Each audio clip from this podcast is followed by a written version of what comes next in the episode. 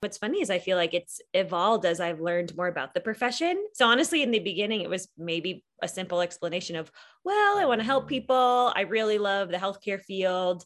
Um, and I was an athletic person kind of my whole life. So um, my mom uh, was a x-ray technologist for an orthopedic surgeon and so her office was right by physical therapy and um, i would shadow sometimes and get to see what they would do and just as i got to see what physical therapy was and all of the different settings and things that the profession does it just really really spoke to me i love i love movement i love working with people and i love that physical therapy is really just teaching somebody how to move better and that you can use your own body to heal itself.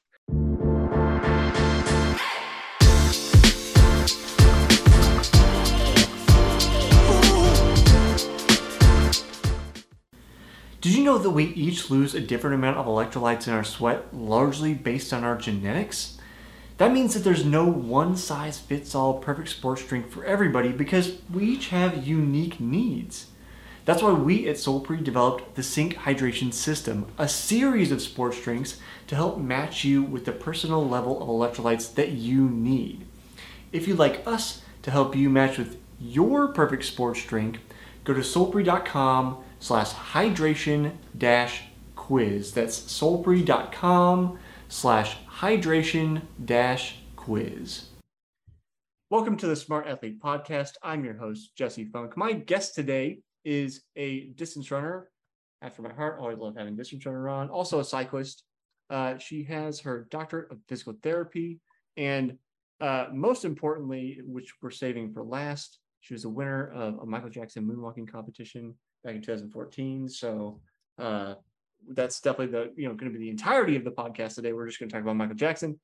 You can find her on Instagram at boulder underscore sports underscore physio welcome to the show, Dr. Sarah Zimmer.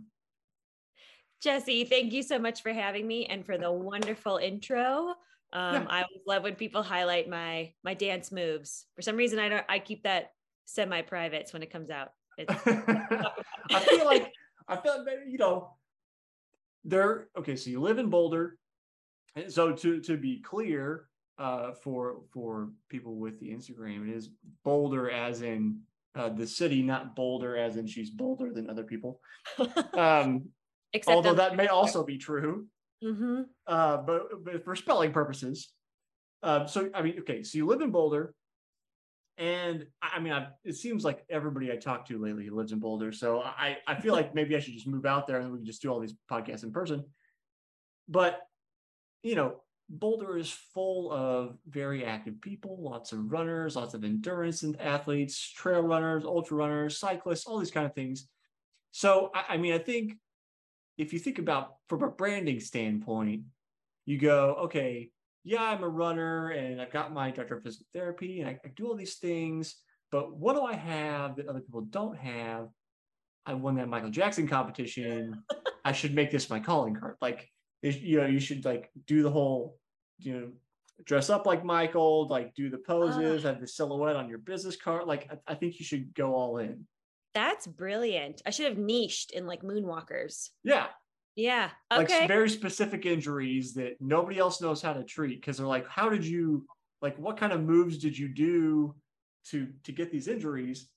And then you're like, oh yeah, you were trying to do the lean over thing, but your shoes weren't attached to the floor and you fell and cracked your head. Like, totally eh, you know there's there's quite a lot of uh crossover too because to moonwalk you need good ankle mobility mm-hmm.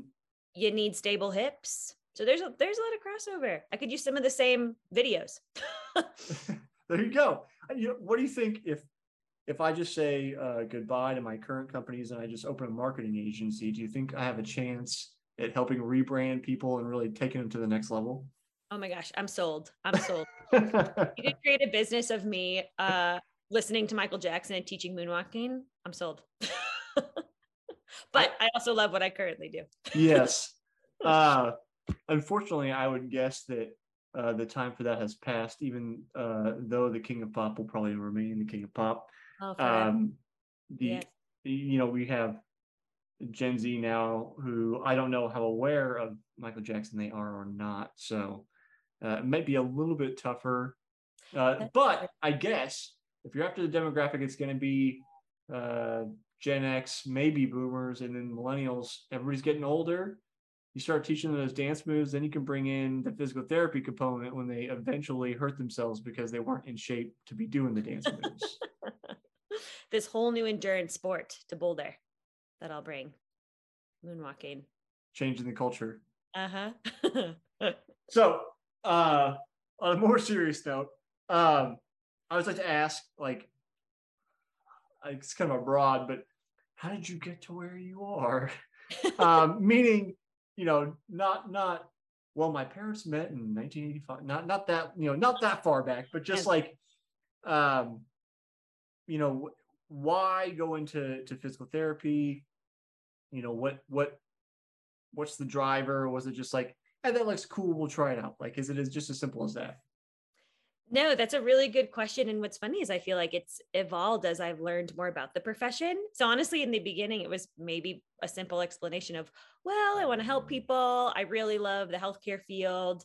Um, and I was an athletic person kind of my whole life. So um, my mom uh, was a x-ray technologist for an orthopedic surgeon and so her office was right by physical therapy and um, i would shadow sometimes and get to see what they would do and just as i got to see what physical therapy was and all of the different settings and things that the profession does it just really really spoke to me. I love i love movement. I love working with people and i love that physical therapy is really just teaching somebody how to move better and that you can use your own body to heal itself um, and stay active long time. You can you know get rid of chronic pain. You can avoid surgery you can do all these amazing things by just learning how to move correctly and finding what form of movement um, works for you and that you love.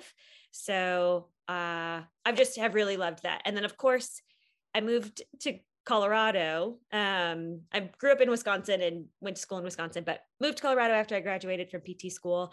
Uh, and since moving out here i like knew i wanted to be in the sports setting but really wasn't sure what that meant. And then about three years ago, I started my private practice, uh, Boulder Sports Physio, um, and have just really niched in uh, the athletic population, which, funnily enough, is like the entirety of Boulder. Like, I tell every single person that they're an athlete, um, no matter what, because everyone's just so active, which is great. Mm-hmm. Um, but it's been really, really fun. And I've just found this really fun passion in working with athletes and getting helping people to like continue to do what they love to do and continue to push themselves in ways they never thought they could, which is so rewarding.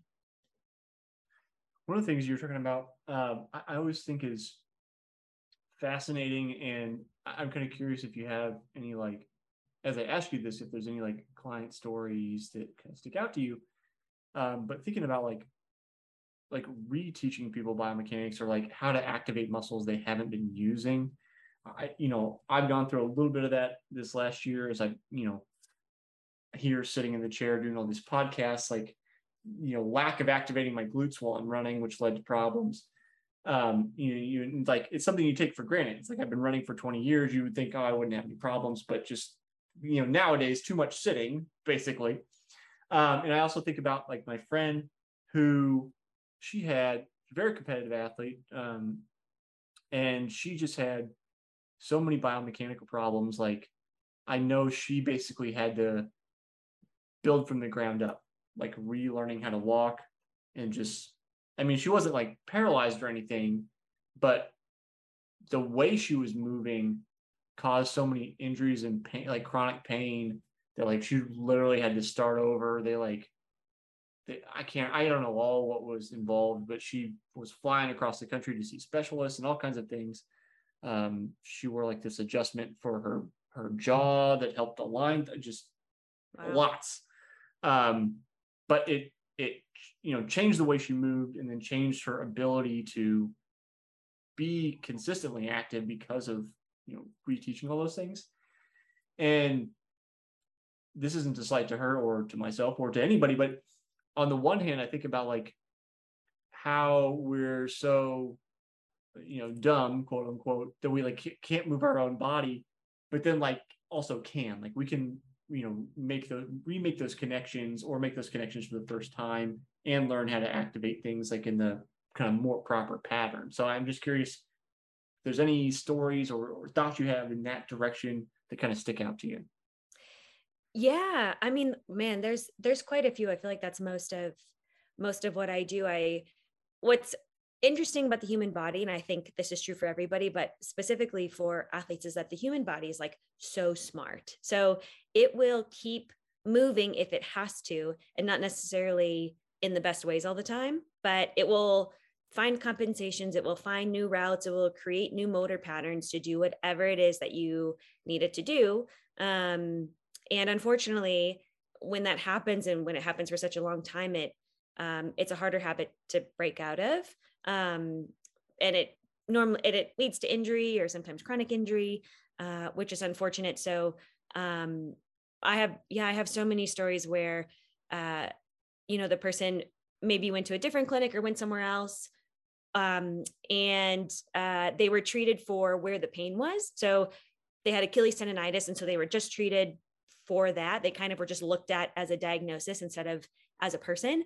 Um, and so maybe some of it worked initially but uh, didn't quite get them the full 100% and i think um, the stories i can think of for patients is that maybe came in with that is as i start to listen to them and listen to their story i start to find out like oh okay yes you have this achilles tendonitis but you also um, had like a bike accident you fell on your hip a few years ago and as a kid you got bucked off a horse and i don't know that's a weird one but um but it happens and like all these little things like oh okay you've just be cre- been creating these bad motor patterns for a while now. It's not just about your achilles anymore it's about like everything that we're having to unravel and fix um and addressing all those little pieces uh, so that your whole system moves appropriately and the Achilles tendonitis goes away. Um, if that answers your question, I, I, feel like I actually do that a lot, which is the part of my job that I love. Like I love the, I have to be a detective and pick out all the clues and um, everyone's story and putting all the pieces together like a puzzle. And oh, okay, that's why this is happening. Let's make sure we address all of these pieces, which sometimes can make it seem like the process is a little overwhelming or takes a little bit longer um, which I'm hoping it doesn't feel overwhelming to people. But once you explain the full picture, it kind of makes sense and people understand, like, oh, okay, that's why I have to strengthen my glutes for my heel pain to go mm-hmm. away. Mm-hmm. And then it kind of makes sense. Yeah. I mean, I, I actually went through that where it was like I was having pain presenting on my left glute. And I had like glute medius issues kind of before that I'd worked through. So I went in, saw someone, we kind of worked on that. That went away. Then the right side started hurting. And it was like we got that glute going, but then the like Achilles tendon was a problem and the hamstring was a problem. And it's like we basically like worked our way back around the chain from like probably the source of the problem being um, you know the lack of glute activation leading to the Achilles tendonitis or tendinosis at this point. And then that causing overcompensations back the other direction, which was stronger, it getting weaker, pain you know so it's like it in theory it's it's nice to go like like you know when i do the running show and people ask questions or i do video on like how to deal with this particular injury? It's like well we can talk about you know what the you know prescription is for this particular you know muscle or movement or tendon or whatever. Like these are the exercises. But i do try to mention that like it's a system and there are you know and i'm not qualified you are to, to help diagnose people and, and, really work through the entirety of the system and chain and all the, the problems that can crop up. Um, and luckily there's more people kind of looking at us holistically instead of just in in isolation um, because when we go out and run or when we swim or bike or go lift weights or whatever like it's all compound movements. We're not just like you know, doing a, a calf raise or doing like a bicep curl. Like it's not a, it's not a single single muscle focus. So um, I, I think I'm talking to a couple of different um, PT people the last last couple of weeks, and I think one of the challenges you face, and maybe you can talk more about if you have a, a general prescription, is how to appropriately continue to load people. So like maybe you work in isolation to begin with, but like the loads and stress that you put on your body when you're running is different than like in my case, I'm still working to the end of my progression for the tendinosis of doing like eccentric calf drops with weight, which is good, but just like the amount of load while I'm running is very different than that kind of activity. So how not necessarily for my case in particular, but just in general, do you have a kind of framework you work with in trying to move people from isolation to like full motion? Yeah, yeah, I love that question. Um, I do have I do have a general kind of um, plan or protocol, if you will, for a lot of these different things, but uh, of course, it does like depend on the person and what they tolerate, what their sport is, and where it's coming from, and yeah, yeah. Um, you know, so a lot of the times it's, gosh, it's rarely that I only am doing like isolation at first like there there maybe is a little bit of that and and more so the purpose of the isolation is just to bring the person's awareness back to that muscle um so to make that brain body connection of like okay like this is the muscle i'm talking about. This is can you feel it? Do you know what it feels like when you activate it? Okay that is the purpose of this isolation exercise. I feel like um one that comes to mind is clamshells like i feel like in the past few years clamshells are are being hated on is like duh clamshell that's such a dumb exercise but I do use it from time to time for that, like, okay, I, I want you to feel like your glute muscles. Yeah. All of them. Um, and sometimes you have to do that in a clamshell. Okay. And the various, like, the different variations of a clamshell. So you get all aspects of your glute. Okay, great. You can feel it. Let's see if you can maintain that and now putting it in a more functional position, like maybe a bridge or maybe a, a standing exercise like a, like a fire hydrant. It's it's okay, okay, I can feel that. I can see how it's supporting my foot. Um, like I'll do exercises in standing with people. Okay, now you you can feel that glute muscle. Now let's see if you can feel it while also creating foot stability. So you're lifting your arch, um, your balance, you're grounding through your big toe. Can you also feel how that requires glute activation? So I'll do exercises like that, and people can see like, oh, yes, when I activate my glute, my foot is my arch is stable or whatever. Um, so it's like that. Um, but to, to go on your point, especially with tendon related things, uh, depending on how like severe it is, um, maybe not so much isolation, but a lot of like isometric. So um, just getting a lot of blood flow to the area. So for Achilles tendonitis or sometimes um, patellar tendonitis at the knee, I'll give people just like isometric exercises, meaning um, like for Achilles, you stand on your heel so you kind of go up into a calf raise, but you stay there so that you activate your calf, but you're not putting your ankle through that range of motion. So you're not uh, irritating the Achilles per se, but you're getting a lot of blood flow. You're activating that muscle. Um, that's a great way to kind of start somebody somewhere. Um, and then you know you go into the eccentrics because the point of an eccentric is trying to um, yes strengthen the muscle, but you're trying to realign all of the tissues because a lot of these itises there's an inflammatory response but there's also like um, a degenerative response if you will. Like there's micro tears there's breakdown and so the point of an eccentric is loading the muscle but in a way that realigns the tissues so that they're all uniform um, and can work together. And then once it feels good and it's strong in that okay now we go to functional movement patterns. So now let's load it um, eccentrically while landing, because that's a lot of people's problems. So, like maybe you're stepping off of a step and you're landing on it. Okay, now that feels good. Maybe we can start some plyometrics. Um, and not to say that that you can't do all of those things in one session, but that's kind of the general protocol that that I follow. Um, and trying to add weight to it too, especially for runners. I think uh, runners are starting to dabble in strength training, which is awesome um, and how that looks is different for everybody but mm-hmm. at some point like running is a plyometric exercise and you put like two to three times your body weight at least with every step um, into your body so if you're only doing body weight strength training that's awesome that's a great place to start but at some point you need to load those tendons and ligaments and tissues with more weight because that's what you're doing when you're running is doing two to three times your body weight through that tissue. I think um, so. If you, the listener, have any kind of tendon problems, I think part of the difference uh, with that is that it, the uh, adaptation time is so much longer than like mm-hmm. muscle rehab. It can be uh, frustrating if you haven't done it before. Um, I know I haven't really had tendon issues prior to this, and um, this has been this has been a long one. So I started rehab back in like December, I think it was. Raced probably a little bit too early, blew it up, and then had to ah. start over. Oh, um, sorry. Because I was, you know, I was, I was basically like had gotten, I hadn't finished through the whole uh, progression, but then I was like able to be at the track, do speed work, pain free, all that kind of stuff, and I did this race and just was not good. was not good. But um, so now we, you know, gonna learn my lesson, I guess.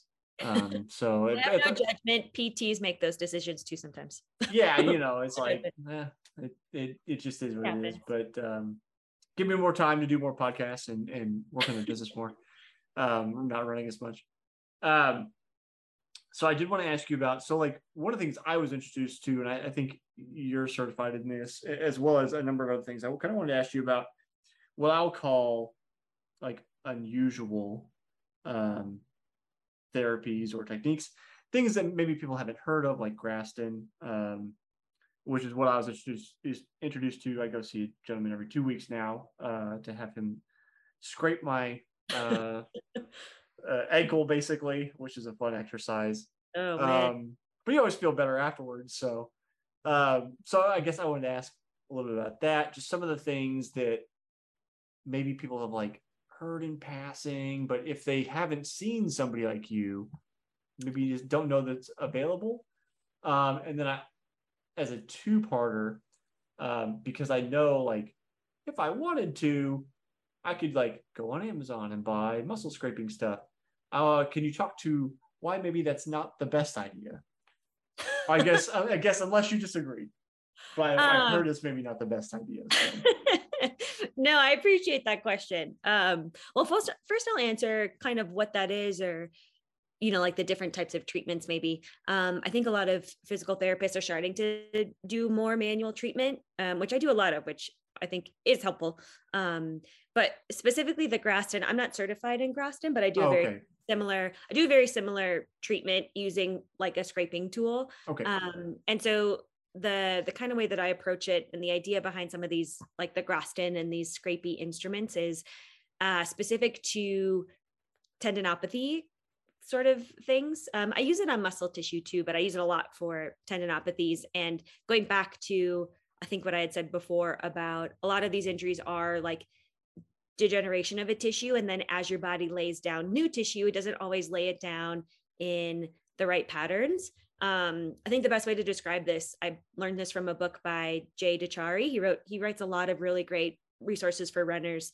Um, and books. He developed the MOBO board, if people have heard of the MOBO board. But um, the way he describes this is like if you take a pile of pickup sticks, there's a pile of sticks, and then you let the sticks, you you stand them up on a table and then you let them go. Those sticks lay down all in all sorts of crisscrossy, disorganized patterns, if you will. And that's essentially what's happening in your body um, as it's trying to heal itself. So when your Achilles starts to have those tears and degenerations or your plantar fascia, and as the tissue is laid down, it's laying down in that like disorganized way. So with the scrapey tool, what you're doing is you're trying to break up that tissue. Um, break it up, break it up, break it up. You get some blood flow to the area, which is always good, especially for warming up a tissue. Um, and then once you do that, like when I do it in the clinic, I'll do that a bunch. And then I immediately have someone do exercises, um, especially eccentrics, because then you promote um, those tissues to lay back down again, but in a uniform way, mm-hmm. is the theory um, and the research behind it.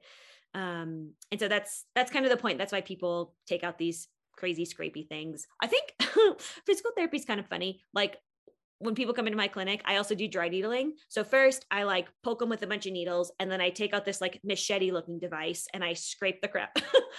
I'm like, I promise all of these pokey, scrapey things will make you feel better, yeah. but this looks like a torture chamber. And I do realize that, but it'll work. I promise. Um, so yeah, it's funny. But uh, anyway, to answer your second question, Um, I definitely think it's something people can do at home. And actually, I've talked to a few of my patients about buying an instrument and I teach them how to do it at home because I um I guess I have a funny business model in that I don't really want people to come see me. Like I want everyone to be healthy and come see me for some help and to get it figured out, but then let's teach you all these resources so that if if it comes up or you need it, you know how to address it or use it as a preventative tool at mm-hmm. home. Um, and so I I have someone buy a tool and then I teach them how to use it. But I will say I think the important aspect of that is me teaching them how to use it. right. That that's kind of I think what uh, what I had heard about not basically using it improperly could potentially be more harmful than helpful. Um, I didn't know all of what that would entail, but figured you might be more versed in in that regard. Yeah, I think I think where people can sometimes get those things wrong or maybe not use them correctly is is some is a lot of times just overdoing it. Uh, I've actually seen that with the massage guns. Like I've had people come in and they mm. had like a bruise or a scab somewhere because they like massage gun too hard. And I was like, oh my gosh, I don't even know if I could tolerate doing that that hard to myself. But um, yeah, and so it's it's overdoing it like with those scrapey things. Um, you definitely need a certain amount of pressure and you want to feel that you're um, you know, scraping up some things, but you don't want to be like, you know, digging super hard and creating almost more trauma to the area because we don't mm-hmm. want to create more trauma. Um, that's not good either. Uh, and that's true for anywhere like in my Achilles or in my plantar fascia. You have to be careful around joints um, too. You don't want to injure your joint doing something like that. So, and then there, that's why there's all these certification courses that professionals take, like Graston, because um, there is a very sh- strategic way to use them, or uh, and there's research behind it, and um, they teach a very specific way to do it.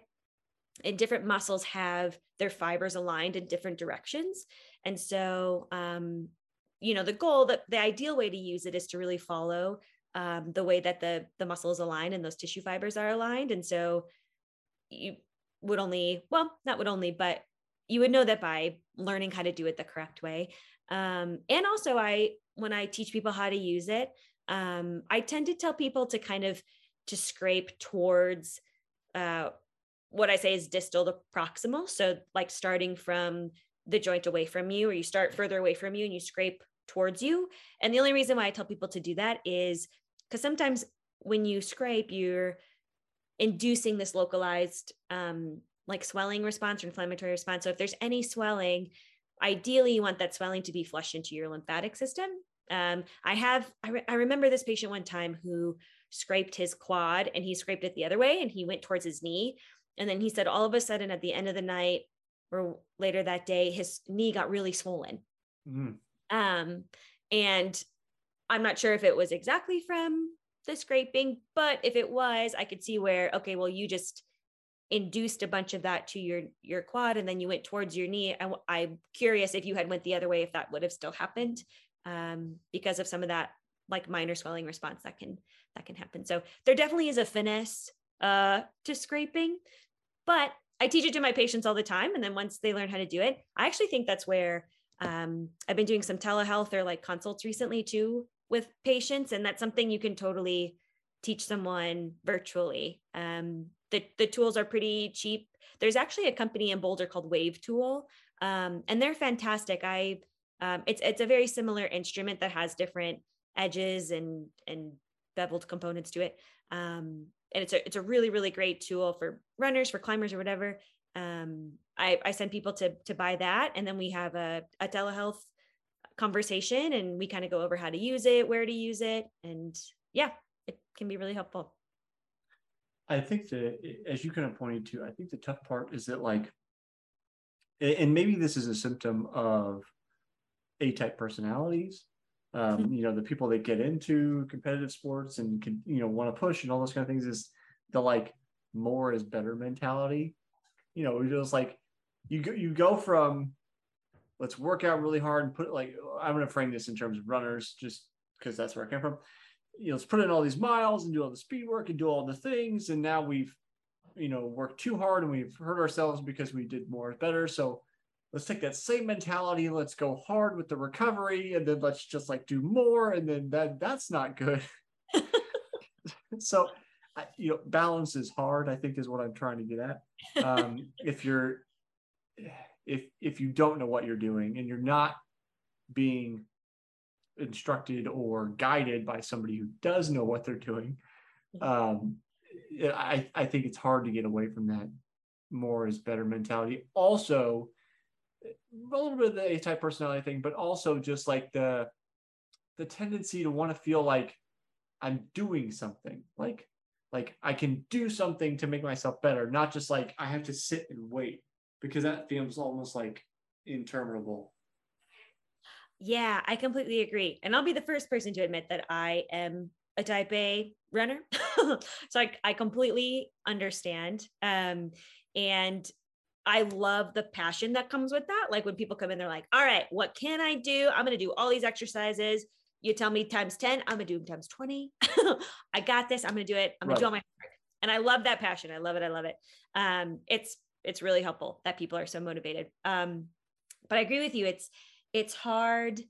You know, I rarely tell an athlete um, or someone in my office to fully rest unless they absolutely have to. Like if it's a bad bony injury and we just need to like offload everything for a little bit. Um, you know those cases but most of the time there there is always something that you can do um you know like working on mobility there's you know core exercises there's always because again going back to like well the whole system. So we want to you know address these things while you're resting something else or offloading something else. Um, so there is always something you can do but to speak on what you just said i do have the conversation often about okay i ask an athlete like okay well what are you currently doing right now? What exercise are you doing? What tell me all of it. And i have to have the conversation of like whoa i think we're doing too much. Like they're asking me what other exercises can I do? What what other things should I be doing for my heel or my hip or whatever? And I sometimes I'd be like, I think nothing. Like I think you're a either doing enough or b I think we just need to make it more efficient and tone it down. Um, because it's uh, sometimes it is like deloading a tissue, so it actually is time to recover. And then once that happens, now let's reload it in the appropriate way.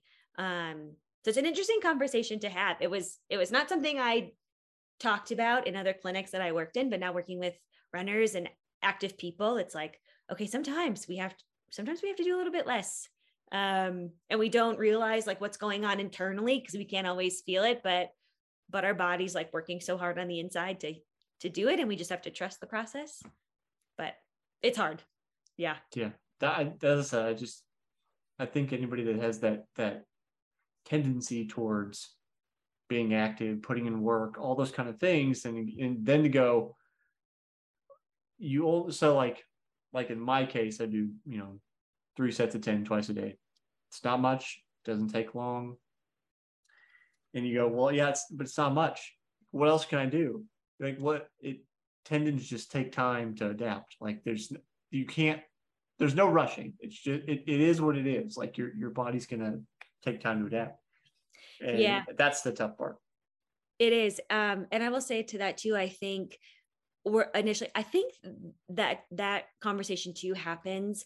Um, because I'll admit it, it's happened with me. I think we get afraid of injury and that I would say more often that fear is coming from a fear of time away. Mm. We're not mm. necessarily afraid of like my knee hurting because because it's pain, but we know it's like not crazy detrimental or fatal or anything like that. Like it's not crazy severe, but I think what we're most afraid of is time away. Mm-hmm. Because it, that's typically what an injury means is like we get to run less or we we do less of the activity that we love to do. Um, but I think injuries pop up for a reason and that's super cheesy but i do think it's true like it's a it's something telling you okay how how is my training going right now or how how is this activity fitting into my life? Maybe i need to adjust something. And it doesn't always necessarily mean adjusting something as it relates to movement and exercise and training but like okay let me reflect. Am i sleeping well? Am i really stressed right now? Am i eating enough? Is my new is my nutrition going okay? Um is it my shoes? Did i just get it or you know what have you like there's all of these different components um it's not just like the physiological system it's all of it. Uh so i think there there are opportunities to like well maybe i just need to step back and look at the full picture and like okay what can i if i'm th- if i'm trying to find something to do maybe it's oh well i just haven't been sleeping well or i haven't been taking enough rest days or i haven't been eating enough before i run or whatever. Um, so it's a good opportunity to do those things too i want to switch before we run out of time i want to switch a little bit of kind of hard juxtaposition here uh, and ask you about um, so like on your uh, instagram you can see again boulder sports physio um, uh, your pregnancy and postpartum exercise coach. Um, it, it's it's on my mind uh, since we have a approaching two month old baby now. Oh, um, obviously, I did not have that baby, but my wife did. um, and eventually, she'll be you know getting back to being active. And so, I'm just curious about what that means for you in your practice, how you kind of approach that situation, and are there any typicals um, for women postpartum trying to get back into exercise, or is it really just a case by case situation? Yeah, well, uh, congratulations again to you guys. You. That's really exciting. Um, yeah, so I've I've loved the certification. I got it this year actually, um, and I I do want to say I'm not. So there are like pelvic floor physical therapists that actually get a separate certification and can do internal exams, and I suggest most runners actually you do not have to go through pregnancy or postpartum or anything to to consider physical uh, pelvic floor physical therapy but it is something to my my pre and postpartum runners um i think it's you definitely should check in um because there's muscles that are internal that affect our hip stability and our core and you can even get like it can go down to your foot you'll develop plantar fasciitis if there's a dysfunction up there so um, i think it's it's definitely worth a visit there um, or to a pe- pelvic floor specific physical therapist. But how I use my certification, I got it because um, I think there's a lot of myths with pre and being pre and pregnant and postpartum. Um, and there's still information to be learned about that, but it's uh, the myths around it are that you like shouldn't do a lot of things or there's maybe a lot of stigma in someone who continues to run through pregnancy or they bounce back to activity quicker than somebody else and there's stigma with that um, i think there's also a lot of comparison going on and um, this pressure for these individuals to get back to where they were or to get back to a certain body type or a certain performance level um, and and really it has to be an individual basis like everyone experiences pregnancy so different I have not been pregnant yet, but I've had a bajillion friends get pregnant and deliver. And I'm like, oh my gosh, everyone was so different. There's really no way you can predict how it's going to go. Um, but I I want to help empower women athletes in this phase because I think there's a fear of not being able to run again or not being strong again. And um, you know, after you deliver, after you have a baby, it's it's a lot that your body goes through, but I equate it to um because the rule right now is that you take 6 weeks like completely off after you deliver a baby, which I do think rest is needed for sure. However, um now that you have this baby, like you're still active, like you are picking this baby up and down, you are doing all this other stuff. So if you don't do any sort of like core retraining, um, you have to do that in this time as well, which will help you as you return to running so um, I, I am trying to help women kind of feel uh, maybe into the point of like there's always something you can do, but like you know you can start those things now and feel strong now. And um, I think starting those exercises because I think what I've seen other women do is um, they wait the six weeks because I'd probably be this person too, just uh, admitting you wait the six weeks and at six to eight weeks, your doctor says you're good. And you're like, all right, I'm gonna start running again. But you've done nothing else. It's kind of like if you had surgery and you waited the eight weeks, whatever, and the doctor was like, things are healed, you're good to go. And then you just tried to start running after surgery. Like no one does that. Um, well, I'm sure people try, but it doesn't. People I try. I, I wouldn't guess that it goes very well. Yeah, no. Um, it, like I used to work in the hospital. I used to work at Boulder Community uh, Hospital as a PT there, and like people get their knees replaced, and you're getting them out of bed two hours later. Like they're the you can you can start to strengthen the body or even do prehab, which is another thing too for for women who are currently pregnant or thinking about there's like all these things you can do before to keep muscles really strong before you deliver. Um so so yeah i i just i think there's a lot of myth. I think there's a lot of pressure. Um and i just want to help empower women. Like there are so many things you can do and you can you can start sooner than later even just doing some of the maybe more simple kind of minimal things of like floor exercises um, and get back into running safely. Because uh, also, no, no one really wants to go through like, well, I got back into running and now I'm can't run again because my hip is killing me or whatever it is. And um, I think for for women and when we have kids, for men and women, I, I, men go through the the birthing process and having a baby, like they go through a lot too. Um, those outlets are still needed for sanity and stress relief. Like we still want to be active, we still want to go for a run, and I think those things are possible. But um, I just want to help empower people to understand like how that process can go and um, that you can stay strong during and after. Um, Sarah, before we run out of time, uh, ask everybody the same question each season of the show. So I'll ask you this season's questions now. Um, and that question is how do you celebrate your wins? Ooh, how do I celebrate my wins? I celebrate them in a variety of ways. Um, I oh gosh, I love this question. Um, hmm. I guess I usually celebrate them um, like with friends and family, um, celebrating celebrating those wins and uh, I, am not someone that like likes attention, but I do think that it's important to recognize when you have accomplished something or like, oh my gosh, yes, this was a goal. I deserve to like treat myself, uh, however that may be. Um, and so uh, taking that time, taking that time for me, whatever that may be, again, like maybe that's treat myself to a fancy dinner or whatever that may be. Um, I think it's important that way um, to celebrate to celebrate wins and give yourself a pat on the back. Uh, but I don't think I have a go to. Um, even in I, huh, I'm a runner and I have only like won one race. I got first place in this uh, trail race I did a few years ago, and it was awesome. Um, and to celebrate celebrate that one, I just like uh, told everyone I knew about it because like I was just so proud of myself that like you guys, I won this race. I like put it on Instagram or whatever, and I think it's okay to like just shout out loud about yourself every once in a while because uh, you deserve it. That's a good answer. I'm glad. I'm glad you got multiple ways to celebrate your wins. So it's it stumped some people, which is why I asked the question. I think it's something. Yeah, it um, stumped me at first. We should probably spend more time doing so. Yeah. Um, Sarah, if people want to reach out, see see what you're up to, find you, talk to you, any of that kind of stuff, where can they do that?